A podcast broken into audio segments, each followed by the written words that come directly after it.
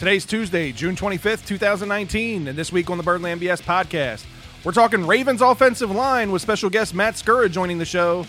The Orioles make it official with their new cornerstone player. And are the Terps building an NBA squad? Stay tuned.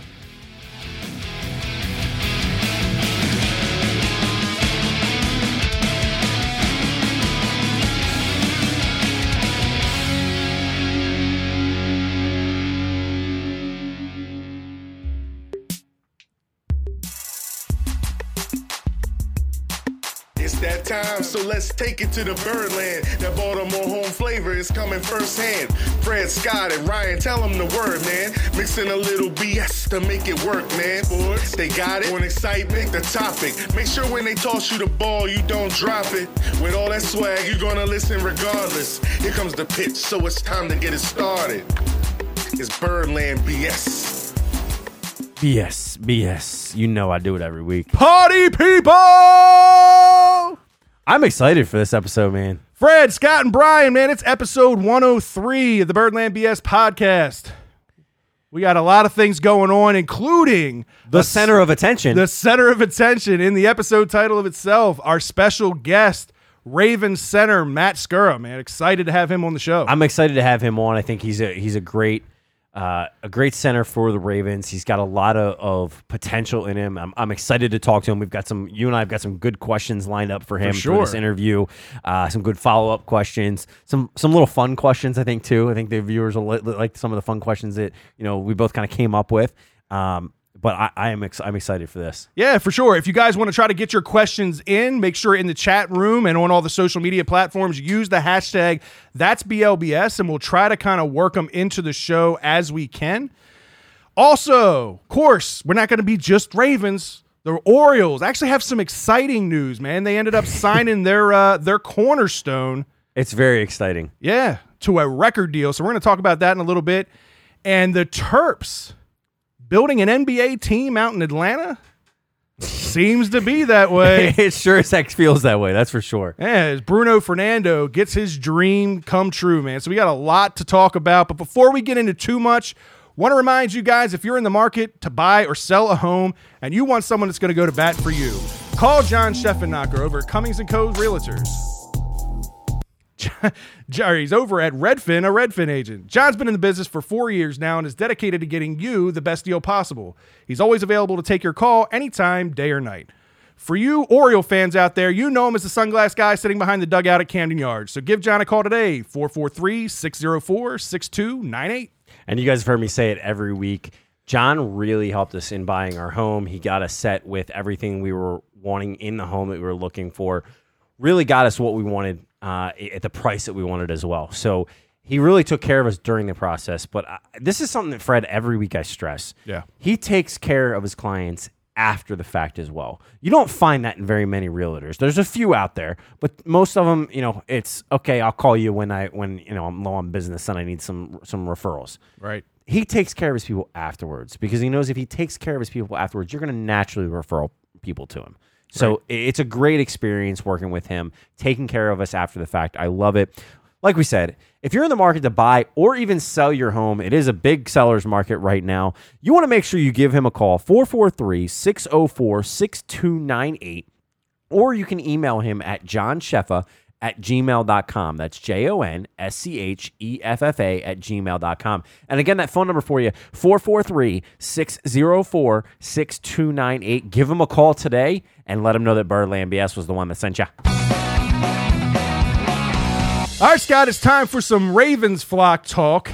And let's start this off, man. There's been some some interesting news kind of going around with the team. You and I talked last week, and if actually really for the past couple of weeks, what the punt return situation is going to look like. We haven't seen Cyrus Jones at practice. He wasn't at OTAs. There's kind of like this almost like a mysterious injury going on. They haven't really said what it is with him, or I haven't seen anything as to what it is with him. Right. But they had an interesting name returning kicks this week. I thought it was interesting because it's a guy that you pick up through the draft, the last draft pick in Trace McSorley.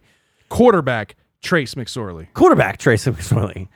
and now he is punt returner Trace McSorley. Right. But here's the deal. When you and I kind of questioned this before of whether this was going to be a situation that we anticipated a Taysom um, a Taysom Hill type situation with him. Right. That they would use him in multiple different scenarios. It puts three QBs on the roster Exactly. while still having that that special teams coverage game because that was our worry was who is it who's going to be your special teams returner. Right. We've talked about Chris Moore. Chris Moore's looked good, but do you want to if he's looking good as a wide receiver, do you want to put more on him as a punt re- returner or kick returner as well? The question becomes, do you do that? I say no. I mean, what do you do? You think this is the right move to have McSorley returning kicks? So here's the thing Cyrus Jones came in last year, took over that role, and did a really good job at it. The thing with Cyrus Jones is, is he doesn't really bring a whole lot of value to a pretty deep cornerback position. He doesn't really bring a whole lot of value at cornerback. If anything, he'd be fifth or sixth at best on the depth chart at corner. So he's really limited to just that role as a punt returner. We talked about this also last week is that roster spots, when they cut down to the 53, are going to be at an absolute premium. Yeah. You're going to get down to the nitty gritty. And it's really going to ultimately depend on a couple of things. How many wide receivers does this team carry? Because if you end up getting into the number of seven, well, you got to rob Peter to pay Paul somewhere. You got to make a cut somewhere. And Trace McSorley, the interesting thing about McSorley, and one of the things I think we got excited about with him when we were talking about drafting him was that he's an athlete first. Yes, he's a right. quarterback, but he's an athlete, right? He's a guy that can make some plays with his feet. Um, and when you're going to, you know, a franchise like the Ravens, they don't carry three quarterbacks historically. So if you're going to carry three quarterbacks like that, then you've got to have a role for him. You've absolutely got to have a role for him.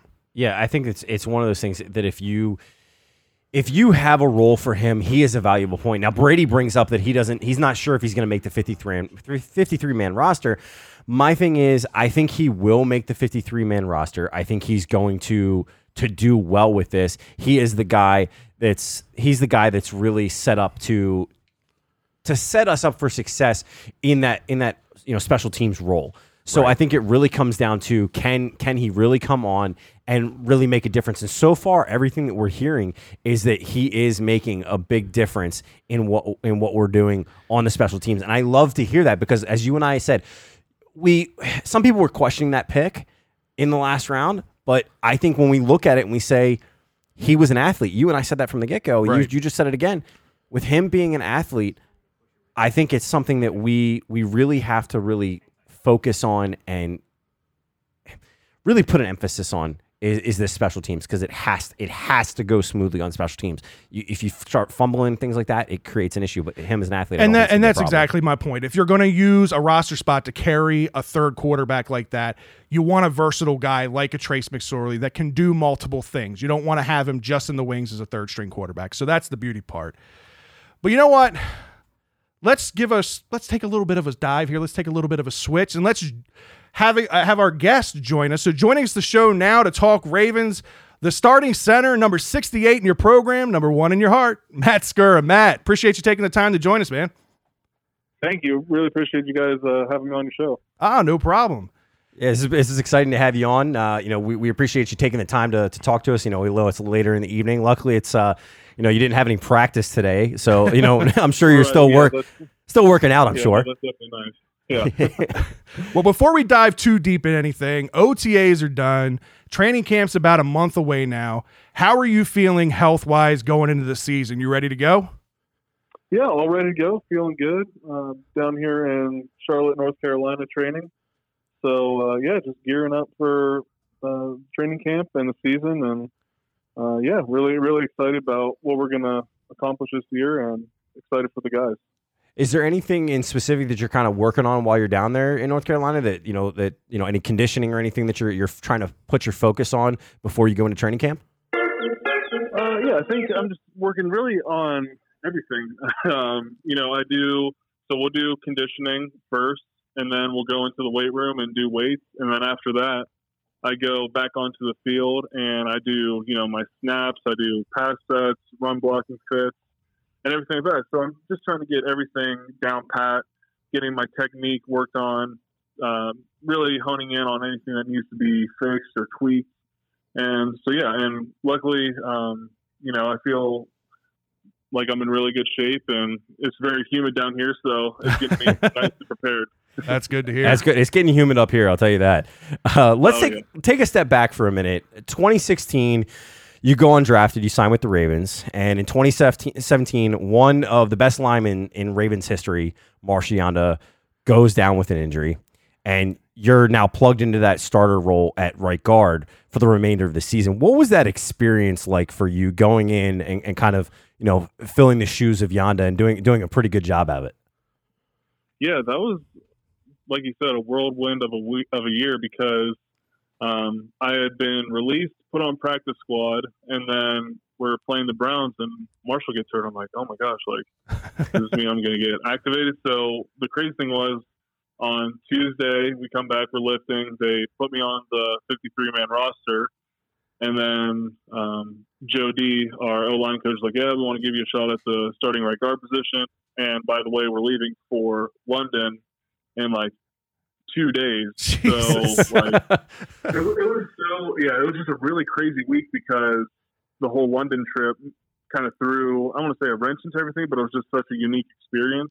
Um, so I think that was a really cool part. I got my first start in London at Wembley Stadium, and uh, yeah, that whole year just uh, kind of going along with right guard. I hadn't played guard in quite a long time, even in college. I think I played it, you know, maybe my sophomore year, a few snaps. So I think it was very valuable for me to get those reps because you want to show versatility, and having that versatility in your pocket is always something good to have.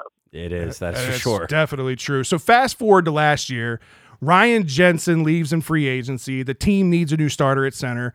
You win the job out at camp, start all 16 games last year. Is there more of a comfort level for you at center, being that you played there at college and Duke? Yeah, I think so. Just because I'm familiar with snapping the ball, making calls, and everything that goes along with playing center. Um, and yeah, I feel like you know getting that whole year plus a playoff game was huge for me, and then taking this year, kind of taking that next step forward and really solidifying myself and really taking my game to the next level. That's something that um, I'm really trying to do and working really hard at. Exactly. And ag- again, that just kind of goes to your as far as versatility and just kind of being able to do multiple things on the offensive line. That's one of the things that we value as fans uh, that you bring to the Right. table. In your younger years, Pop Warner high school days, were you always a lineman or did you play anywhere else on the field? Uh, usually stuck to O line, but I did play a little defensive end, defensive tackle. Um, yeah, I was just a little bit on the heavier side. So when I tried to play Pop Warner in fourth grade, they bumped me up with the sixth graders, and that didn't go well. and then uh, I actually like quit football after that, and then started back up in middle school, and that's when it kind of like took off. Um, but yeah, we in high school we ran the triple option, so it was kind of fun uh, being in that position. But yeah, kind of uh, center was sort of my only position in college, but then in high school I was tackle guard and all that. Okay. Okay. So, you know, with you know, you talk about changes for for your career and just, you know, going through your years. You know, last season there were a lot of changes in this offense. You know, Flacco goes down with the injury, in steps Lamar at QB. You know, we all know that these these guys are two totally different style quarterbacks and you know, different styles of play. How much of a challenge has it been, you know, for you or, or even any of your other offensive linemen to make the adjustment to kind of this I don't want to say new style, but a different style than what you originally started with. Yeah. Yeah, yeah. No, I mean, I think there definitely was an adjustment. Uh, fortunately, a lot of guys have run the RPO systems in college. And so we were all kind of familiar about the scheme and how it's supposed to be run and this and that. Um, I think the tough, toughest part is, you know, Lamar, he can just take off and run and make a huge play for you. So sometimes, you know, you don't know where he is in the back pocket, but hey, if he's making a huge play, either with his arm or legs, you know, uh, that's great. But I think really collectively, as an offense last year, it was us buying into you know Greg Roman's system and how he wanted to run things because pretty much when Joe went down that next week, we had a bye week and we had to essentially install um, a whole new offense, and so we just kind of went right along with it, and uh, we knew we just had to make it work, and uh, I thought we did a pretty good job at it. Yeah, there definitely was was a lot of a lot of changeover for you guys. Now, I, I will say, you guys as as a line kind of took some criticism, you know, eh, myself included on this, you know, for some false starts, you know, towards the in the middle end of the year. Total, you guys had 26 false starts to, to finish out the, the year, which was fourth in the league for number of false starts. Is that a yeah. concern concern for you guys, or do you kind of kind of tack that up to really going through and to your point, kind of installing almost a whole new offense and getting really used to how Lamar is and where being aware of where he is in the pocket and things like that? Or is there anything that you guys are trying to work work on in this off season to kind of help to minimize that and, and relieve some of that criticism that, that kind of came out last year?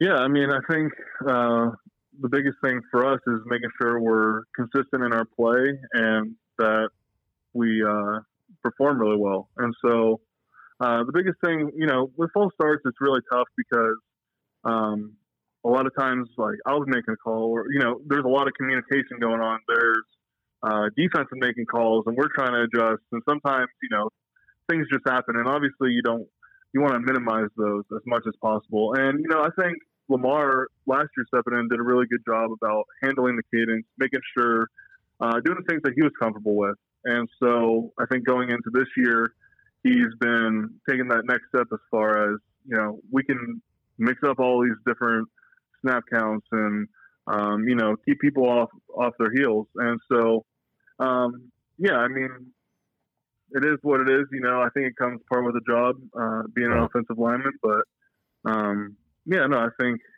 we're headed in the right direction. Okay, that sounds like you guys are making the you know the necessary adjustments that, that you know you, you want to make and and make sure that you're at the top of your game all the time. So I love to hear that. And it's probably a lot to do with a different communicator. You got a new quarterback under huddle. You're you know learning somebody else's cadence and that kind of thing. There's a lot that goes into it. Um, yeah, and and I think everything that we're seeing with this offensive line this year, you know, a lot of guys are coming back healthy this year. Obviously, we drafted Ben Powers. Uh, we got Bradley Bozeman now coming into a second year, which creates a lot of depth on the offensive line. Do you guys see that as good, healthy competition for it, and you getting after it a little bit at practice? Yeah, for sure. Uh, I'm always someone who loves competition. Uh, I think it really drives everyone to be better. You know, if I uh, see Bozeman or someone else, you know, make a really good reach ball, going, man, I want to, I want to make that play. I want to do that too. right. Um, you Get know, jealous of each other. Just, yeah, and you know, the season is extremely long, right. and so you need depth and guys who can be able to be plugged in, uh, either in the interior or out on the tackle spots, and be able to perform well. And so, I think that's a huge part for us this year is building depth so that we can uh, go through the whole year. Hopefully, you know, obviously there's no injuries, but um, yeah, I think when you have depth as an offensive line, you have more confidence uh, in one another, and yeah, I, I think the competition part definitely goes hand in hand. So Dave from our partner company at Big Play wants me to ask you. He's a big Browns guy. They do a whole Cleveland show out there in, in, Cleveland. So obviously you know the history of the Ravens coming here from Cleveland. The Browns really haven't had a whole lot to to come to be excited about really since they've been back in the NFL. Are you excited for this rivalry to kind of start getting underway over these next couple of years? Because there's a lot of chat and there's a lot of talk that the Browns are the next up and coming team in the AFC North. Yeah, for sure. I think uh, it's going to make it for really fun games. And I'll say this in the past uh, the Browns have had, I know just from my experience, some really good defensive lines and defenses. When we played them, they gave us tons of fits. I know it's hard for them to kind of sometimes put it all together and get a win, but um, yeah, I think they're definitely headed in the right direction. I got a buddy uh, here in Charlotte that actually plays O line for them and uh, you know he's really excited, and you know we like to bicker back and forth. So I think it's going to be great. You know, I I think it's going to. I I'm really into those rivalries. You know, Duke Carolina. Uh, that was always something that I look forward to, and you know now being in the AFC North with us, the Steelers, Bengals, and the Browns, I, I think that is going to be great. Well, you bring up the Steelers. so I got to ask. I read somewhere that you actually grew up in Western Pennsylvania, were a big Steelers fan as a kid. How's that been on the family now, obviously playing on the, the rivalry? Have they donned the purple now, or are they still rocking the gold and black? Uh, they, they definitely donned the purple. Nice. But it was definitely uh, tough transition. Like I said, I was born and raised uh, in Pittsburgh, and then I moved to Columbus, Ohio when I was 15. Mhm. But you know, all of my family roots are in Pittsburgh. We're diehard Steelers fans, Pirates fans, uh, Penguins fans. So when I told my, I had to call my parents, you know, let them know I was going to the Ravens my rookie year. I'm like, guys, uh, I got to tell you something. You're gonna have probably have to switch colors on the jersey. I'm going to the Ravens. So uh, it, it's definitely funny because I got a bunch of friends uh, still in Pittsburgh too, and they're like, "We hate the Ravens, but I'll root for you." so it, it makes it fun That's for awesome. sure. Well, I, I got another another question for you regarding rivalries. You know, we here on on Birdland, we're big Maryland fans. Uh, you obviously with the Duke background. Um, for us, one question that we did have that we wanted to ask you from you know an insider's perspective, kind of coming from Duke. You know, I don't. The big thing for us with the Duke Maryland rivalry usually was the the basketball games, and Right. it's been a while since since we've seen that. And year after year, we think it may be coming, and it's not coming. Is is there a lot of you know missing that rivalry as well with Duke? Does does Duke miss that with, with Maryland at all, or is that just a Maryland thing for us? Um, you know, it.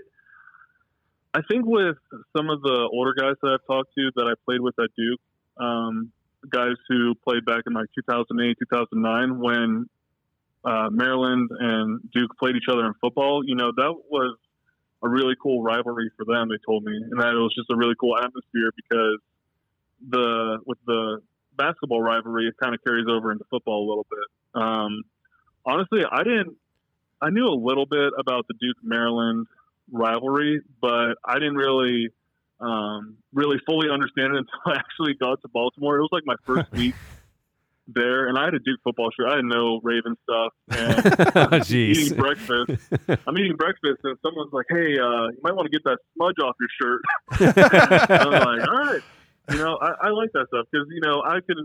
Carolina was ten minutes down the road, and you would run into a fan that would say something. So I, I think it was really cool. But um, yeah, you know, I've met a lot of Maryland people, and they're like, "Oh, so you went to Duke?" You know, it just kind of like the tone changes a little bit. Uh, but but I take a little bit. I take a little fun in it. I think it's awesome. That's awesome. All right. Well, uh, you know, before we kind of let you go here, kind of wanted to give you a second. I, you know, I know you've worked with a few charities in the past. You've, you've done different events with some of the other, uh, you know, uh, veteran players on the team and done some of their events uh, with some different charities or different things that you're working on. So we like to give our guests a, a chance to, you know, put anything out there. If there's anything that you're you're working on or anything that you're going to be attending or want to encourage people to, you know, kind of be aware of, anything like that, kind of give you a platform to do that for a moment.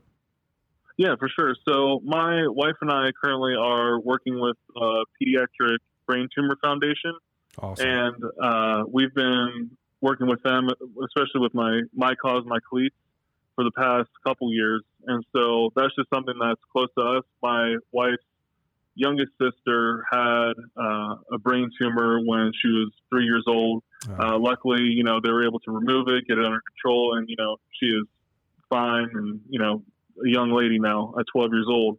Awesome. And so that's something that's always been close to us. Um, and that's something that we're going to get more involved in in Baltimore this year. We want to go into hospitals and raise money and do events and other things like that. So that's something that has always been close to our hearts and something that we're definitely going to be um, promoting. That's, That's awesome. man. We'll we'll definitely make sure to to tag that in the the post when we do this as well. For you know, to- sure. to help people go support them as well. Matt, can't thank you enough for joining the show, man. We would love to talk to you again, maybe as we get a little bit closer to the show. Really appreciate you taking the time. Yeah, thanks guys. It was a lot of fun, and uh, for sure, let's let's do it again. All right, Sounds man. good. Appreciate it, Matt. All right, bye. Thanks. There it is, ladies and gentlemen. Matt Skura, your starting center for the Baltimore Ravens. Man, that was a lot of fun having him on the show. Yeah, that was that was awesome. He's great, great interview, great guy. I think he was having a little bit of fun there. Uh, you know, he, he I think he was liking the rivalry questions. Uh, you know, I'm excited to see see what what he can do. You know, I think you and I have, you know, I, I definitely have given you know some criticism to the offensive line in the past, but he sounds excited for what this team is doing, and I think they're making the necessary adjustments. It sounds like that that they are aware that they needed to kind of make. Obviously, the fall starts were an issue, and that's something that's got to be fixed. And they're they're working on it. Again, it's a communication thing amongst the difference in quarterbacks. But look, if you're looking at this offensive line, right? I talked about it earlier. A lot of guys are coming back. They're getting healthy. They drafted Ben Powers, so they got a little bit more depth there at offensive line. You get a healthy Marshall Yanda back for a full season. He said it's the healthiest he's been in years. Yeah. That that does not sit well for other AFC do- defenses out there. You get Orlando Brown, who comes in as the starter day one, which we said he probably should have done as a I think he should have been done last year. We should have asked Matt that. Ugh, Yeah, right. Darn. Get him in, coming in as his second year, and he's going to be a starter. Ronnie Stanley comes into an important year for him. I mean, he's a, he's the team has their fifth year option next year at almost thirteen million dollars. This is a big year for him. He's he's so got he's got to put up. He's he's got to put up, and I think he will. I think this, you know, Ronnie Stanley has never been a, a big question mark or anything for me. I think he's going to come in. He's gonna he's gonna earn and show what what he really wanted to do. Uh, and then you got, you know, to your point, you got all these guys come back healthy, and we just heard from a motivated and confident Matt Skura that he likes what this offense is doing. They're making adjustments. They're they're getting to know this this playbook and Greg Roman's offense, and it's really doing well in everything that we expected. So for me, I, I think I look at it. I, I like what I'm hearing. I love what I'm hearing from from Matt on how he feels. You know, he's the center. He's the guy. You know, hey, hey, they're gonna blitz over here. They're blitzing over. They're He's the a blitz. quarterback of the offensive line. Yeah, he is. He is. And so for him to be making that call, and then you got the a true healthy offensive line, as long as they can all stay healthy all year, I'm very excited for what they can do. There's been some question marks, but I do like hearing the confidence out of him. And I like the fact that he's open to that, that he likes the the, the competition. You know, Bradley Bozeman's going to be pushing him for that starting center role. You know, left guard I think is the is the one big question mark on the offensive line right now. You got Alex Lewis who can't stay healthy. I mean, I'm hoping that he come back and he can prove all the doubters wrong that he's not just an an injury riddled guy. Uh, so we'd like to see him get back. Again, Bradley Bozeman comes into his second year. You draft the young kid Ben Powers out of Oklahoma. There's a lot of hope and excitement for him. So you have some options there. Let's not forget James Hurst. James Hurst is also a guy that plays his best at left guard. Yeah. He played okay at right tackle, but he definitely plays best at left guard. So I, I think this is shaping up if, you know, again, the offensive line stays healthy. I think this is shaping up to be one of the better offensive lines in the NFL this year. Yeah, I'm excited. I can I cannot wait for for what these guys wind up doing. I, he's got me after that interview, man. He's got me excited. I am too. All right, Scott, it's time for the brew of the week. What are we sipping on today? This week's brew of the week, it might be a little like clear ish through the thing because it's got yellow in it. it this is from uh, Peak Organic Brewing Company. It is their summer session, a summertime IPA. Um, it's your traditional like summer wheat beer. Uh, that marries kind of with a West Coast pale ale. If people don't know what that is, it's more like a, a lighter, like uh, citrusy pale ale. Um, but it's locally grown wheat provides you know a, a complex taste you know when you, when you drink it it has that, that nice kick to it but at the same time there's a dry hoppiness taste to it that gives it the citrus as well and that's kind of the west coast style. It's not bad at 5% i mean this is pretty good. They actually had suggested food pairings for this including seafood spicy food pasta dishes and just anything summer. It sounds like a baltimore you know crab beer. That's what it sounds like. I gotta try It's it a good now. summery beer, man. I, I dig it. So if you want to pick up this summer session beer, make sure you stop by Liquor Stop on Conowingo Wo- on Conowingo Road. They're just Roads. Conowingo Roads. Ask for Jerry and tell him Birdland BS sent you to get you 10% off. Time for some bros, bows, and O's. Man. And we got some exciting news to talk about with the Orioles for the first time in a while. But before we get there, let's talk about June. Yeah, June has not been good. Why do we always got to harp on the bad, Scott? Let's get it out of the way. God, you're killing me on my high here. Man, I dude, Feeling I- good after that interview, and now you're gonna bring me down. Jesus Christ. Uh, dude, they did not have a good month. 4 and 17 on the month so far. Four and seventeen, lost ten in a row after losing two and three in Toronto. They get swept by Boston, swept in Oakland, finally win one in Seattle, but they still end up losing three out of four in Seattle. Look, been and rough. The, the the harsh part is, is, is I'm going to blame you because you Me? you jinxed it. uh, you talked about how close the games were. Yeah, it has There's not- been many of these games this past week that have, have- not been close because of you. have been blowouts, that's for sure. It is. It has not been pretty. All right, I'll let you. I'll let you give the good news though. Yeah, man. Let's let's let's make it official. So Our first round pick, number one overall, Adley Rutschman, officially in the fold Hey, as he signs a record deal. man, this thing was huge. For he got paid bonus money as much as his contract. $8.1 million signing bonus for this guy. The slot money on him was eight point nine. I think Gerrit Cole was the richest prior to this, and that was a few years back. Yeah, this he now becomes the highest paid contract and signing bonus for a an, uh, for the first round draft pick and to be the first overall.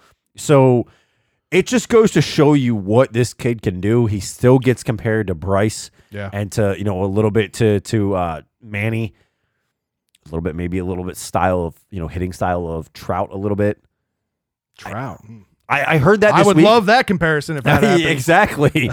uh, but not only they sign him before that signing happens, they sign their second round pick, which we were questioning this because this guy is a high school guy, and we were questioning they had to have something in place, uh, you know, a, a you know a yes sir agreement style shake hand. We're in with this high school player Gunnar Henderson. They sign him as their second round pick at short. Yeah, so I got kind of worried when the signings didn't take place right away because you start thinking, all right, Adley might be playing a little bit of hardball here, trying to get more money because the more money, again, MLB draft works a little bit different as far as the amount of money you're allotted to sign draft picks. So if you spend too much money on one individual person, your first round draft pick, you may not have enough money to entice your second round pick to sign Correct. fortunately enough for the Orioles, they were able to get not just their first, their second, but they were also able to get their third round pick, center fielder. I think his name's Kyle Sowers or Kyle, Kyle Stowers. Stowers. Stowers, Stowers. yeah. Stowers, I think is how they say Stowers. it. Okay, so he he is actually being assigned Stowers or Stowers is being assigned to Aberdeen. Correct. And to start then out. And then- Adley, they're going to send to the Gulf Coast League for a little bit for him to kind of get a couple at bats, and then he'll come up to Aberdeen as well. Yeah, I think uh, you know we talked about Adley. I don't think Adley's going to be there very long. There is not going to be an empty seat at Aberdeen. I can tell you that now. Uh, Media passes much? uh, yeah, yeah. Let's get on it, buddy. Let's We're- get on it. We're on it. Uh, you know, we were we were there when they signed uh, Dalton Hoyles. Let's be there when Adley Right. Rutschman makes his Speaking of Dalton Hoyles, right? So uh, this is completely off the realm. So he he actually got called up the other day to Bowie because Bowie had a few injuries I heard something about this. and he was playing left field. I saw a video going around on Twitter. If you haven't seen this, he made a hell of a catch. He was running from left field towards the foul line after a, a fly ball, foul ball, and caught the ball as he ran into the left the left Oh, yeah. side wall there Yeah. and flipped over the wall and still hung on to it. How he didn't come away with an injury, I don't know. I had no idea he was even playing outfield. He was drafted as a catcher, so I had no idea that he was playing out there, and he made a hell of a play. he he made a hell of a play. You know, you bring up Bowie though, and Bowie Bowie made national headlines this week. Or I'm sorry, no, it wasn't Bowie. It was Norfolk Tides made national head- headlines this week. Uh, did you see this where they were they were winning six to five, and a base hit goes to the outfield, tying run scores, and the outfielder jogs to the ball and tosses it into the stands Jesus. to end the game. by the Uh. way, end the game on that Lord. by tossing the ball into the stands. The catcher was jumping around, probably like you and I would be jumping around, going, "What are you doing? Throw the ball in! Throw it!" Oh, and you just see him just get deflated as the guy Oh, rounds third, and the guy's like tosses the ball in. It was ridiculous. It was crazy to crazy to see. Um, you know, it, it sucks. It was sad sad news. Trey Mancini also doesn't make the All Star. You know, round. He ends up what 15th in voting and doesn't even get in the final nine. I mean, this was kind of to be expected. Again, we all we all talk about it every week, and anytime we talk about the All Star game, it's just a popularity contest. So he's going to have to get voted in by the players and by the coaches. It's the only way he's going to make the All Star game, Right. And that's kind of what to be expected. Which I hope they do, honestly. we're going to bring this up. So tonight, Manny Machado makes his return to Camden Yards. You're gonna go here earlier than I thought Yeah. you were. All right, all right. Manny let's go. Machado Let's go. Let's do this. makes his return, and you and I had talked about it. You know, there's been a lot of people talking about him being booed, and I kind of got in my feelings about it. I really think that if you're going to boo Manny, then you should have been booing him when he was here. And if you were, good on you because you understood the asshole that is Manny Machado. but if you're going to root for him while he's here and then boo him because he's wearing another uh, another uniform, he did absolutely nothing wrong to this city, did absolutely nothing wrong to this fan base. He didn't shun the team by turning down a contract or he, there was no offers made to this guy. It didn't happen though. He ends up getting a standing ovation. Agreed. It, was nice to see that, that everybody. We saw that before we went on air. We saw the video of them giving him a standing ovation before his his first at bat, and then what does he turn around and do? He hits a freaking bomb, four hundred and fifty five feet into the back of the bull, the visitors' bullpen. Top open, Yeah. the visitors bullpen. So you know he he comes out with a statement. We were talking about this. We were all three watching it. He got a little smirk on his face coming around there, coming around second base, going, "Uh huh." Well, you know what's funny is they they interviewed him in his press conference prior to the game, and Manny's a pretty confident guy. You know, he he even said in multiple interviews in the past he doesn't get nervous for anything. He said he was nervous coming into here. He said everything about today was totally different than it's been in the past. He wasn't walking down the same tunnel. He wasn't going into the same clubhouse. He wasn't parking in the same parking spot. He said so everything just felt weird. off and it felt weird. And it was cool. You know, actually, I really enjoyed the interview because you got to see another side of Manny that you don't really hear. And I like that. I also, uh, kudos out to Brittany Ghiroli. Yes. So she was a former beat writer for the Orioles, and now I believe she's working for the Nationals. But she, she, act, She also sorry, saw- with The she worked for the Athletic, right? She wrote an article with the Athletic talking about Manny Machado, and it, it was an interview that she did with him, and he opened up about everything. I mean, he talked about the comments that were made about Baltimore and how they were solely directed towards management and the way that management handled or the lack of handling his contract situation that it had absolutely nothing to do with the ball, with the city, with the fan base that they always showed him love, and he has nothing but respect for the city and for the fan base. And that for me just is justification. It's it's verification that it, it- he was everything that I thought he was. It had nothing to do with the fans. He put his heart and soul into the city, and like you said, it, there were look, there were still. I, I still wonder if there were some undertones with some of the comments, not all the comments. I think most of the comments, to your point, were directed at management, but. You know, good on him uh, for for the lead that the, he gave the Padres going into this game.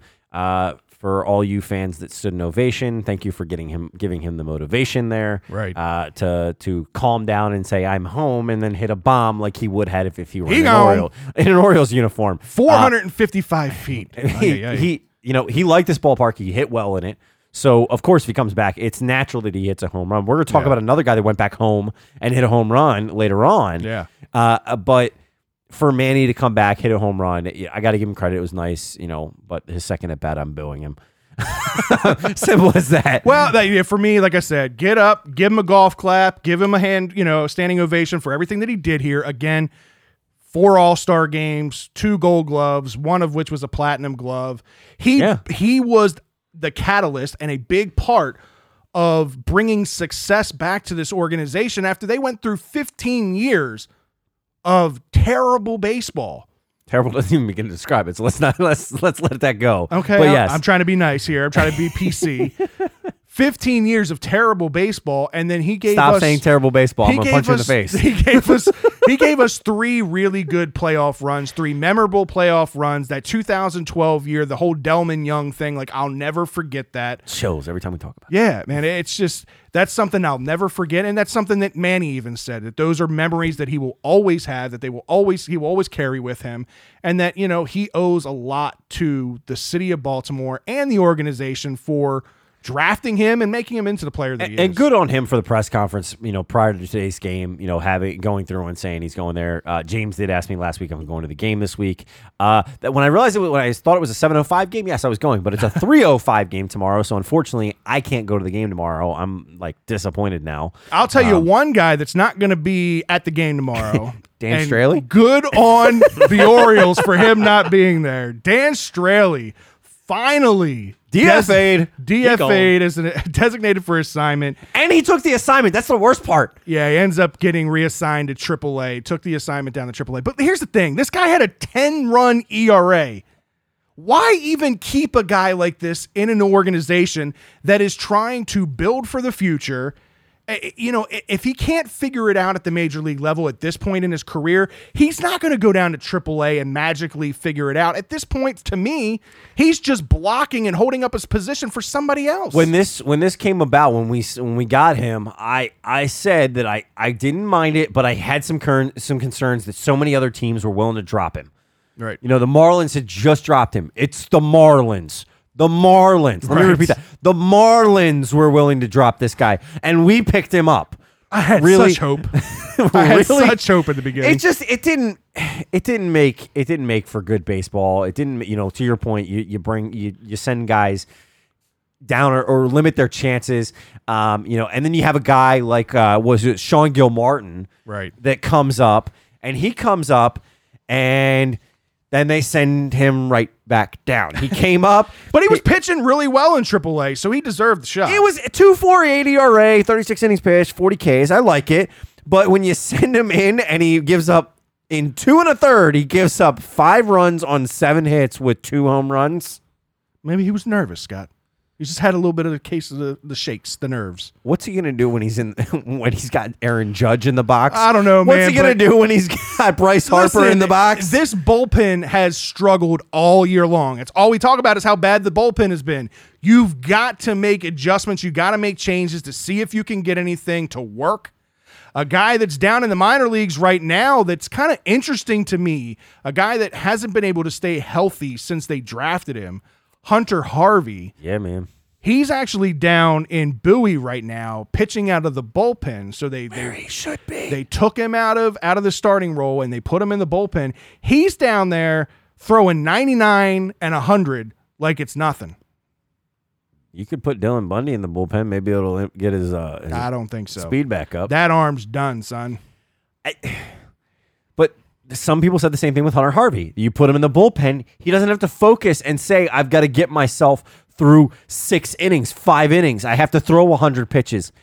I can throw 10 pitches as hard as I want. Yeah. 15 pitches, 20 pitches as hard as I want. It is a little bit different mentality when you have a guy that's like that. Um, but, you know, look, I, I think it, it's interesting that he stays down there. I wouldn't be surprised to see him before I'm the not end of it's, the year. it's I'm not even saying that he needs to be up here. I'm just saying it's interesting to me that they've that they're using him in that role. That I, maybe that they recognize that they're the starting thing had, just hasn't worked out so far. That they're lacking pretty bad in the bullpen. That it would be nice that they could have a guy that could come in and shut down in the ninth inning because Mychal Givens Well, ain't it- So if you have endurance problems, do I send you out there to run the, the 5K or do I send you out there to run the 100, 100 yard dash? I'm sending you Five out K there- all day, Scott. I got it.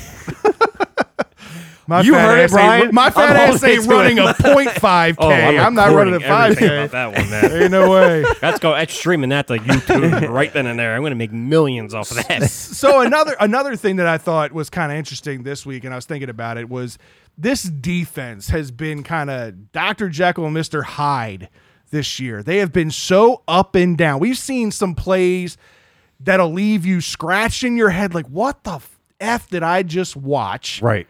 And then you'll see plays like this past week that'll amaze you. Richie Martin, I cannot believe this didn't make Sports Center's top 10. Did you see this play? I did. in the hole. This was this was beyond a Derek Jeter play. This was beyond to me even a Manny Machado play. He was on the outfield grass in the hole, diving stop, gets up and throws out Tim Beckham, who Tim Beckham, I'm not going to say he's fast, but he's not slow. Tim Tim Beckham is above average runner. Let's Right. let's be serious about this. He's an above average runner. I mean, he made a hell of a play. Didn't make Sports Center's top 10, of course, because the Orioles just don't make that because who's watching the Orioles? but you know who has been making top 10? Anthony Santander. That guy. And you know, the crazy part about him going into spring training this year is that was the knock on him. It wasn't his bat, it was his glove. Yeah. And so far, when he's gotten the opportunity up here at this level this year, he's been making play after And play. You know what? I'm happy about it because I questioned his glove last year. I had some things that I we I both was, did. We all did. I was not happy about what I saw. He came in, you know, looking like a third baseman more than anything else. And so for me, that's something I, I look at and I'm like, okay, what are we going to do in the outfield? He comes in, he's he's killing it. Right. He's killing it with some of these plays, you know, robbing guys over the fence. It's just, it's great to see. I love it. I want to continue, to see more of it. I think it's great that they're continuing to give him a chance. One last thing I got to bring this up, and before we go to the social media shout out, I don't know if you heard about this or not. I'm, I'm pretty sure you have, but there's the potential. There's news out there that there's a potential merger between Tampa Bay and Montreal, and Major League Baseball is thinking about doing a two city team. Do you think this is going to be good for baseball where they play half of a year in one city and half of a year in another city? Good for that organization and, and good for that owner. I'm going to say ownership, and we'll get to that later. Uh, good, good for that ownership. Um, yes, because Montreal has been really trying to push for a team again.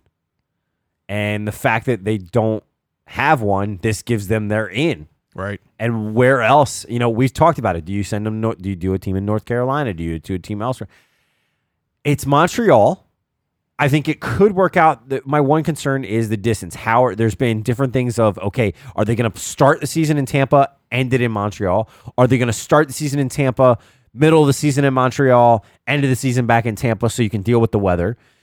But ultimately, you're just going to piss off the few Tampa fans that you actually have that aren't going to show. So now you're going to have zero attendance, Right. which, for an ownership perspective, that gives you your out to go to Montreal because if Montreal is packing that stadium or close to it, and you're losing fans in Tampa, there's your out right there. Yeah. That's that's a prime. Hey, MLB, you want to make money? Let's all go to Montreal. you like what I did there? Let's go. All, let's all go to Montreal. And, I mean, it'll be interesting. And, and I, and Ray, to Ray's credit, yeah, maybe merger was the wrong word to use there. But essentially, what's happening, again, to clear it up there a little bit, is we're taking the Tampa Bay Rays and splitting them between Tampa So and Montreal. I'm actually going to correct year. Ray. You are right in the fact that it's a merger. It's a merger within with the ownership. It's and the merger of two cities to one The- team. but it's also the facility. From what I understand, it's the owner and the facility of Montreal of the the stadium up there. Right. He wants in on the profits of the organization, which absolutely makes sense for if, if that's what you're doing. Unless they're gonna go rent the stadium, which I highly doubt. There is that I heard the same terminology of merger, and I kind of I did the same thing Ray did. I was like, well, it's it's not really, and I started reading, digging a little bit deeper Right. because he is it is kind of them merging their two companies to make this make this truly happen. We'll see what happens. All right, Brian, it's time for social media shout outs. So let me run down the list. So Jessica, Ryan, Brady, Margaret, Sherry, Nico, James, Troy, Big Play Dave, Big Play Jay, and Nikki. Our Nice. social media shout outs. Appreciate you guys all tuning in and then uh, watching the Matt Skura interview. Yeah, did you have any? Did we have any questions? I know some people were asking questions about for Matt Skura, but we weren't able. We didn't have the time to fill them in. Did you happen to see what Sherry Reedy commented about? Is uh, is Matt Skura married? That made me chuckle. he did say he was married. He said his He wife. did. He is He said married. his wife. He is that one married. cracked me up. Matt, if you're listening, Sherry's interested. I'm just I- telling you. I, th- I think Matt found his number one fan. To be completely honest with you. Yeah. So Nico brought up a good question: Is what, and this was directed towards Matt, is uh, what is what is he expecting from his offensive line this year to be like top ten, top five? I mean, what what is he kind of expecting from? This I mean, I think he kind of hit on that in the sense that he recognizes that there's going to be some some good competition, and they look to work, kind of build on what they did last year. Obviously, it was a big change for them mid-season, but towards the end of the year, things started to gel, and now they've got an entire off season and an entire training camp to install this new system. I think this offensive line is in for a big year. I do. I'm excited for what they can do. I think he, you know, like I said, I, I wasn't joking when I said he he has me a little bit excited. You know, it's a player coming in and saying, you know, i- he wasn't he didn't deny the false start thing, which I think was awesome of him. You know, Yeah. he he says that they basically recognize it and they, you know, while that's not great, they need to make adjustments, and part of that may have been the the difference of, of everything. But for me, that's that's kind of the way that the way that I'm looking at it. Uh, by the way, uh, we also have uh, Christy chiming in on uh, on Facebook as well. So thanks for joining us, as well, Christy, appreciate you tuning in for sure. All right, Scott, let's talk some turtles, man. Let's talk some terps as we talked about kind of pre-show and a little bit when we first started here, Bruno Fernando, the NBA draft finally takes place, and we talked about this. You know, all the quote unquote experts and even us, we were all over the place as to where this guy was going to end up. I know a lot of us had talked about possibly landing in Atlanta because Atlanta had two of the top 10 picks there. They had the number eight pick and the number 10 pick. Some people thought that he could end up being a lottery pick and going that high. Others thought he might not go to the second round.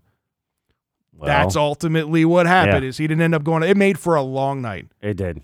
I sat there and I waited and I waited You waited some more. and then I laid in bed and I waited some more and then I ended up falling asleep before he ended up getting picked. Alert. Sadly Ding, enough, exactly. Oh, I missed it. But man, it was really cool to see his passion and see his emotions and everything of getting drafted. You know, this is the first Angolan uh, NBA player to ever be drafted into the NBA. So it was a big thing, not just for him, but it's for for his home country. There's so much to like about Bruno. Forget the the basketball side of it for a second, but just the, the the type of person that he is and how passionate he is about the things that he does. He's passionate about his country. He's passionate about the University of Maryland. And right away, after getting drafted and being traded to Atlanta from the 76ers, I mean, he's he's he's doing nothing but talking great things about what he's going to do and what he's going to bring to the city of Atlanta. I would be too if I was going to join Terps 2.0. I mean, that's basically what it is. Terp South. I like Well, it. Well, you got Kevin Huerter down there. Uh, you also have an Alex Len, former Terp. So you got the two of those. You got Bruno coming in. Uh, and then I saw, I think I saw today or yesterday, they made another trade uh, for another guy. It wasn't a Terp, but I was like, it's it's another guy that's kind of up and coming, young guy. So this is going to be a young team, healthy, vibrant. I'd watch out for the Hawks. Yeah, man. It- This is a young, up and coming team. They've been bad for a while now. But when you start looking at things, I mean, Kevin Huerter's uh, he's a young shooter that's doing big things already as a young as a young player. You end up having Trae Young, one of the best young shooters in the game, in my opinion. Well, you He- didn't he- you say Huerter Huerter reminds you of like Mike Miller or whatever.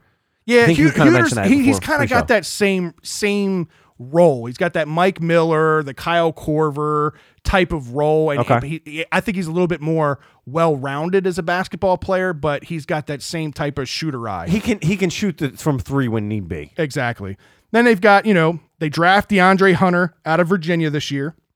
They get Cam Reddish from Duke. And then, of course, they get Bruno Fernando. This is going to be a very, very good young team for sure. Ryan chiming in. Jake Layman is an unrestricted free agent. Go get him. Yeah. I tell you what, can you imagine Terps 2.0 down there? I will be the first one to go down there and watch a game, man. We might have to take a, a road trip to Atlanta I'm or a road it. trip to when they I, Welcome they play to the, Atlanta. Yeah, welcome to welcome to Maryland South. uh, no, that w- that would be nice. It would be pretty cool. I, I don't know if they play. I'd have to look at the uh, the schedule. If they play the Wizards, we definitely got to go to that game. For sure, man. For sure. So, uh, the other thing that we kind of got to get into is the football side of things. Mm-hmm. So, Maryland football has got a new hashtag, and it's not hashtag locked in. They're still using that, right. But their new hashtag is hashtag maximize it. They've been using it for a little while now, but yeah. But they've really they've really taken it to a whole nother level over the past They've week. started to maximize it. I see what you did there. Giggity I see goo. what I you got did there. Look, they're they're doing it with like they're posting all these lifting videos of these guys, you know, doing you know doing big reps, doing big and getting excited and having fun. Then they they do the cardio workouts on the field. this kind of goes back to what we talked about before. This just shows how transparent they're being. They're showing that, you know, hey, even we have all even though we have all this turmoil that's kind of it's been in the past, that's the thing. It's been in the past. Not only have the staff moved on, but the players have moved on. The players have bought in. This is just another reason to like what Mike Locksley and his new coaching staff is doing there. I'm all on board. I'm locked in for You, sure. you know why I'm I'm even more locked in was because of the other maximize it video. The other maximize it video was they held they, which they kind of do every year, but it's not as as publicized.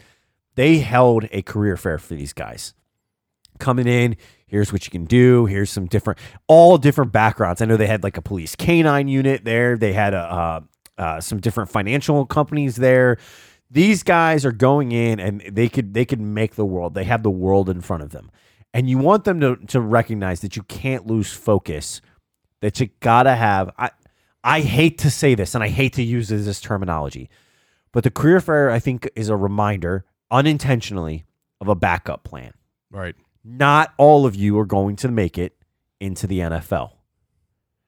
Some of you may have the potential right now, Setting him up for success. but if you get injured, you need a backup plan. You need something to fall back on that you can do from a career standpoint. Right. So this, I think the career fair, I love it. It's before school even really starts, before they even really get into classes. It's a great move that they do every year. This year, I just felt it was really publicized and it really fit in with the maximize it because it's not only maximizing it on the field, it's maximizing it off the field in everything that you do. And I love this. Coach Locks, I keep saying it. I, I feel like I'm repeating myself. We keep giving you hats off, dude everything that you are doing is what we come to expect of Maryland and Maryland coaching staff. And like we said, I mean, we're seeing it in the recruitment. We're seeing it in all the commitments that are coming yeah, in. Yeah, man, these commitments. I mean, they in. just keep flying in one after the other. And, you know, this just goes to show again what he's doing is is working and the other players that are coming in are feeding off of it. Again, Nick Cross and some of these other guys, Dino Tomlin, out on social media using social media as a platform to get out there and recruit and bring some of their other brothers in from other high schools. Yeah. Like this is the kind of atmosphere that you want to see when it, when it, when an organization or when a university has the black eye that they have. You got to do things outside of the box to try to fix that image. and I think they're doing it. This is just a start of redeveloping the roots in this in this organization, in this team, in this in this university, and that's what you're going to see. Is these guys they're, they're getting rooted in this. They're becoming you know involved and invested in this university, not just in this team and in their careers, but in this university, and that's where they're going, dude. The, the atmosphere is awesome. You gotta come to Maryland. You gotta at least visit Maryland. Come here, and these guys are signing. You know, one of the one of the big ones. What Shane Mosley. This guy's a three star DB Yeah. that's already committed for next year. This guy could probably have his choice of a few different schools. And they just got another wide receiver, a slot guy. I can't think of his name right now, but he's a guy that's coming out of high school that, you know, another three star wide receiver. So this this is just more fuel to it, Well, man. They just keep rolling in. and this DB, this DB gets the offer, and the next day, the less than 24 hours, he goes, I'm 100% committed on Twitter. it's awesome. And it's awesome to hear. It's awesome to see. All right, Scott. It's time for this week's good, bad, and ugly. I'm gonna I'm gonna let you start off with the good this week. Well, we both got to do the good. this this is was a really really cool story. It's a really cool moment. If you guys haven't seen for it, for you baseball fans, yeah, for you there. baseball fans, if you guys haven't seen it, uh, Albert Pujols returned to St. Louis this past weekend, and For, which surprised me for one that this was his first trip because he's been gone out of St. Louis for a while. I know it's it's been like seven, eight years. American Years, National yeah. League, Yeah. right? But I would have thought somewhere along the lines that he would have been in St. Louis by now. But this was the first time. Uh, I don't know. He maybe he did play. Maybe they did No. go there. No, this was his first This is the first time they've been Yeah. there. Okay, so for him, he returns there, gets a standing ovation during every single at bat. Yeah. the entire series. Yeah, and it was really cool because you saw in his last at bat there, you know, he, ended up getting he ended up hitting the ball off the inside of the bat and popping it up to the infield as an infield fly rule. And as he's coming back, Yadier Molina is holding his bat, waiting for him, and they had an embrace. They hugged there. The fans are cheering him as he look. St. Louis, they're a classy organization. They're a classy fan base. They don't forget. You know, this is somebody that was there for a long time. He hasn't been there in a long time. But I mean, every single at bat in that series, they gave him that standing. And you talked about the embrace between him and Molina. You know, they did something when he first got there, like the two of them. It was there was a video that was on that was floating around on, on Twitter of the two of them walking through the, the back end of the clubhouse, like talking. I kind of, in all honesty, I'm sitting there watching the video going, This is really cool. But in the back of my mind, I'm going, just let these two guys be. right. Sit, stand back and let them walk down the hall together. Yeah. Just let them go. Let them talk to each other. This is this is a, a huge thing for them. They, I'm sure they talk, and I'm sure that they've they've met with each other. But this was a big moment. And Yadi, I my hat goes off to Yadi because Yadi was a class act, not just a class organization, but Yadi was a class act in the situation. agree. Because Yadi, he's been known to be a fiery guy, but he, He recognizes Passionate. that he recognizes that he this guy was his teammate some during some great years. They brought two World Series to St. Louis. And for him to recognize that, they loved, they embraced it. I thought it was great. Um, I think you had said something, and, and I, I had seen it, but you were really really surprised and really thought it was really cool with the special needs kids that you Yeah, worked in. so he apparently, I think either his girlfriend or his wife has a special needs son from another relationship or another marriage, and I've I've seen him do a lot of charitable work uh, with special needs kids, and that's something that uh, I have a lot of respect for. And they over the weekend, he after the game, uh, there was a special needs kid standing on the first base line down there by the uh, by the dugout, and he came over, took his jersey off, signed the jersey for the kid, stood down there with his family, and took pictures, talked to his dad. It was just a really really cool moment. this isn't just a one time thing either, because four days ago, th- or four days prior, in I think it was Toronto, he did the exact same thing He's for just a- another kid. Walked over off the dude. field and gave the kid his jersey and signed it. The kid's wearing a jersey. He signed the jersey, he took off his back and signed this kid's jersey. Made this family's day. Here he does it again in St. Louis. You know, it's just great. And then he, you know, he hits a home run and gets a curtain call on Saturday. It was just, it, it was fairy tale style. It was. You know, mo- movie esque type situation. It's great to see. I, I love to see it. I think it, it was great situation. All right, so let's talk a little bit about the bad. And this story, I'm going to let you go on this one as well. So, this was a story I thought was kind of interesting. I hadn't read anything about it. You told me about this last night as we're prepping for the show. This is kind of cool. Okay. kind of kind of cool in a way for the guy, but I'll let you tell the story. All right, so if you guys didn't hear about this, Cam Newton uh, wound up trying to buy a seat from a customer on the flight. That's how this video originally came out. He was trying to buy a seat from a customer, uh, and he wanted more leg room. He was on a 10 hour flight from Paris back to the States, and he wanted more leg room, and he was trying to buy it. And he started with this guy at a $1,000. Started Right. mind you, what Cam's got on what a hundred and four million dollar contract, Right. Thousand dollars chump change. You can see the shit he's wearing. Right. I'm just saying. So he gets up to fifteen hundred, and the guy basically says, "No, look." I, I, and you see him in the video. You can't hear the full thing, but it, it's it's very easy You can to tell. tell what he's trying to say. He's he literally is like looking at Cam and is like looking and kind of he you see his hand make a motion like, dude, I'm sitting with my family. I'm not going to go sit over there for ten hours. good But on him. Screw Cam. I don't So- care what kind of athlete you are. I don't care how much money you have. You know, if you're on a 10 hour flight or an 11 hour flight and you're there with your family, what are you going to let Cam Newton sit there for 1500 bucks with your family. and I'm sure he paid a pretty price for that ticket himself. Yeah, I mean, he you hear him say something about like just this seat was six hundred bucks, Okay. and that's that's it's fine, whatever. Okay, if you got three seats, he's basically paying for your seats, but it's not worth it to, if you're if you bought those seats. You know what's going on. So one of the things that went around was, well, why the hell did Cam? Why is Cam not traveling in first class? Why is Cam not getting that seat in the first place and paying for that seat? Right. Well, it's because Cam's dumbass missed his flight, his Right. original flight. So he got on this flight and now he's trying to buy his way in. So bad on Cam or bad on the guy for not for, for not moving the money here. No, you it's say bad you on- say bad on Cam. Bad on Cam. I say bad on give, Cam as well. I give kudos to the guy for standing his ground. Brian, would you give up your seat to Cam Newton for? Oh For hell no!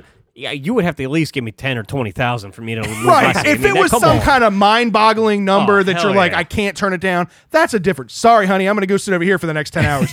But for She 1500 might not be bucks, honest you either. Right. Like, all right, I'm good with it. But now, good on this guy for standing his Oh, ground. hell Yeah, I, I agree 100%. You know, there's some people that are saying that, oh, dude, you you had, you know, he's on that contract. You could have been like four grand and it's yours. And he probably would have paid it. And he probably would have. Right. But at the same time, I think it's great that this guy is is concerned about his family, not getting starstruck. I don't know whether the guy even knew who he was. Right. It's possible he had no clue who I'm he sure was. he knew who I'm was. sure he did. I'm sure he did. And there, I mean, there's people all around him going, Cam, Cam. You got to know this guy knows this is this is somebody serious. Right. So, and Cam stopped after 1500. Didn't even try. All right, Scott. So I'm going to go to the ugly. And I'm giving this week's ugly to you, my friend. You are this week's winner of the ugly because yet again, another fan is hit in the head at a baseball game. This one at Dodger Stadium. It's happened multiple times this year. You and I, during our 100th episode, had a little bit of a debate on as to whether or not nets should be mandatory down the baselines I took some in crap for Major. League Baseball, as you should, because this is something that as soon as this girl got hit, what came out the next day? The, The Dodgers, Dodgers are are going to install nets. So this is this is exactly what I was saying. This is exactly what everybody else is saying out there. Is it's going to take somebody dying or something catastrophic happening to a fan before they finally implement this goddamn rule. And here's the thing it's fucking netting. How much does netting cost to put down the fucking baselines at every major league stadium? I'm sorry, I'm, I'm, I'm going to drop the F bomb on this because it's frustrating because I don't give a shit about the, the visual aspect of it because I'm telling you, one of the most attractive seats to sit in in a stadium is behind home plate. And when you sit there, what's in front of you? A net. And when you're there for Fair 20 enough. seconds, it goes away. It doesn't Fair enough. hinder the view in any kind of way. I get your point and I get everybody else's point out there that it's a risk going to a major league baseball game. And even installing the nets down the baselines, it's still a risk because a pop fly could come up if you're not paying attention, it can hit you. But here's the deal. Here's the here's the difference. There, there are line shots that come off the bat that it literally takes you a split second to have your eye off. That if your eye is not watching it, you will get hit. If your son is sitting next to you and he drops his soda and you go to clean it up, you take your eye off of it for one second. Here comes a foul ball. You're not paying attention. You're done. Your son's done. Somebody's done because or or or you got to answer an emergency phone call. I don't care how a responsible parent you are or you want to paint a picture that you, that you can be. There are distractions that happen during a baseball game that come it- it- I don't care. There are obviously people out there that sit on their phones all game. They're not paying attention to it at all, and those people shouldn't be at a baseball game to begin with. But there are distractions that happen throughout a game that you're not prepared for, and that's all it takes is that split second. Let's protect the stupid. I heard that today. And that's a good word. I mean, I, I agree with that. Let's protect the stupid. I'm all right with that. That's my problem. Why are we pre- this life in general? Evolution of life is is the evolution of Darwin's theory. Right? We all know what Darwin's theory is, right? Right. Survival of the fittest. If you're going to go to a baseball game and sit on your phone, which by the way, here's my argument. Go back and watch the video. The girl's on her effing phone. Shut up about that. I'm I'm so sick and tired of people saying, "Oh, put netting down." That's not going to solve anything. It Because- will. No, it's not. If, if that net was there, that girl would have never got hit, regardless if she's on her phone or not. I don't care. I understand that this is there the same people- stadium that somebody fell off the third the, the third deck. That's a totally different issue. No, that's a totally different issue. We're talking about nets that prevent people in the front couple of rows from getting decapitated by a 110 mile an hour pitch or a hit that see comes the- off of the bat. Did you see the bat that, that two weeks ago went underneath the netting and struck the fan? There are situations like that that No, are, that that are going to doesn't happen. solve the problem. It does solve the problem. Oh, my God. Without the net there, you have a 100% chance of getting hit if you're not paying attention. With the net there, you have a, a 99% you're not going to get And hit. And with the net there, you have a hundred percent chance of not needing to pay attention. No, Yes, you do not have to pay attention to the game. regardless, regardless, that's that's that's not the point here. The point is that you can get hit by a foul ball for the slightest second. I agree that if you're sitting in an area where there's a potential for a foul ball, I don't care if that's right behind the dugout. I don't care if that's in the upper deck. You can get hit by a foul ball no matter where you are if you're not paying attention. Agreed. I 100% And it's on your ticket. I 100% agree with you. And a foul ball that comes over the net can still hit you if you're not paying attention. Those people are morons. I'm not talking about that. I'm talking about you. I'm talking about me. I'm talking about the responsible people that go to these games that literally take a second to talk to the popcorn guy, take a second to answer an emergency phone call, take a second to just take your eyes off the game and boom. You know when my eyes go off the game? Don't I, I bullshit. I've seen you texting during games because I've been there with you. Don't paint yourself to be something you're not. I'm also sitting in the it outfield doesn't where I have matter. more It can to still respond. happen. It can still oh happen Oh no matter God. where you're sitting. It's ridiculous. Oh my God. That's my ugly for the week. Man. Jesus Christ, guys. Heyo!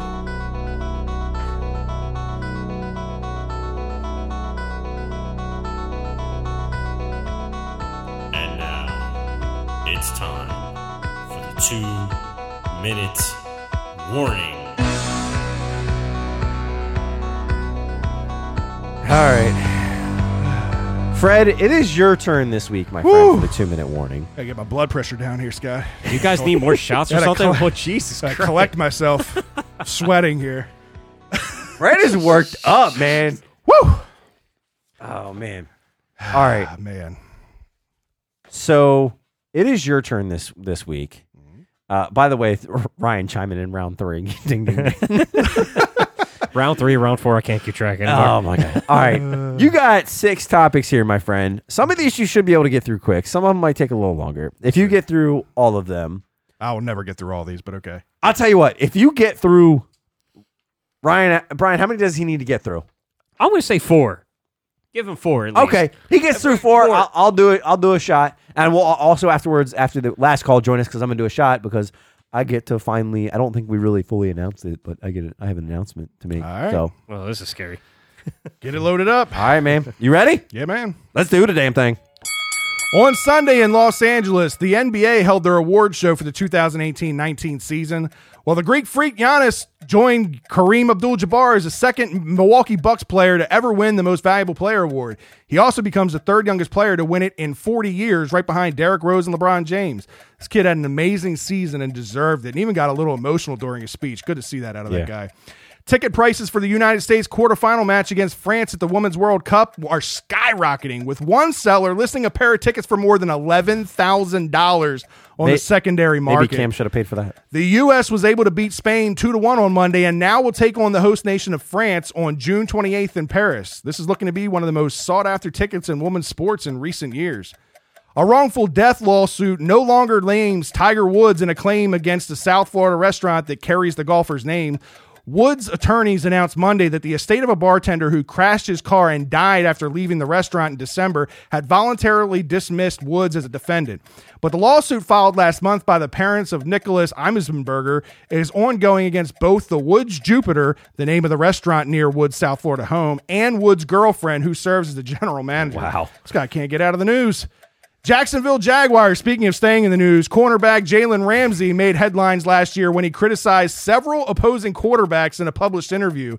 He's not going down that road again, though. Asked by ESPN's Adam Schefter on his podcast if he wanted to evaluate the quarterbacks he will face in the 2019 season, Ramsey passed and wanted to talk only about Nick Foles, who signed a four year contract this offseason to become the Jaguars' new starting QB. Ah. Things just keep getting worse for the NCAA. About 19% of college athletic trainers reported in a recent survey that a coach played an athlete who had been deemed medically out of participation, according to results released Tuesday by the National Athletic Trainers Association that revealed concerns about college coaches having too ah. much influence in medical decision making. I got through four and three quarters. You did, buddy. you did. I'll was give it to you, man. Shot, I'll give it shot, to you. shot, I'll shot, shot, to shots. Oh, oh, man. man. Good job, man. Phew. Well, before we uh, sign off here, want to take a good second to thank the good people over at Sound United, the parent company of Polk Audio, Definitive Technology, Denon, Marantz, and Classe for sending us these attractive Denon AHD 5200 headphones. Denon makes some of the most popular AV receivers, but man, do they know headphones too. These premium headphones sport ear cups made of real zebra wood, an exotic tone wood used on high-end acoustic guitars. This lends the AHD 5200s a naturally warm, musical sound. You'll find Denon's free edge drivers under the hood, a shining example of Japanese headphone engineering. Large dynamic drivers are suspended within a baffle system that lowers resonance. The drivers deliver healthy mids, smooth highs, and tight, potent bass. Just let your ears sink into the plush blended leather padding and enjoy music like never before. Well, that sounds good. This tastes good. Heyo! Shot, shot, shot, shot, shot, shot. Down the hatch. We want to remind all of you guys to make sure that you check us out on the website, www.birdlandbs.com. Also, a special shout out to Matt Skura. who- Appreciate it, man. Yeah, can't man, can't thanks. thank you enough Can't for thank coming you enough on for tonight. coming on, man. We really appreciate that. Visit the guys over at Big Play who help us make that interview possible. For show. BigPlay.com, the Big Play Twitter page, and download the Big Play app. Follow Birdland BS on all of our social media accounts at Birdland BS. You can find us on everything Twitter, Facebook, YouTube. Everything is Birdland BS. Fred uh, at Fred BLBS, Scott at Scott BLBS, and Brian at IT Blake BLBS. Make sure you like, follow, subscribe while you're there. Make sure you share everything. If you want to have your opinion or topic heard on the show, make sure you use the hashtag that's BLBS. As always, be sure to check out the audio podcast as well Spotify, iTunes, Google Podcasts, and any podcast app of your choice. And don't forget, we want to thank you guys for denim to listening in. Thanks for tuning in. As always, we'll be back next Tuesday night with a normal time, 8:45 p.m. Eastern Standard Time. For Fred, myself, and IT Brian, we'll see you guys next week. We'll see you.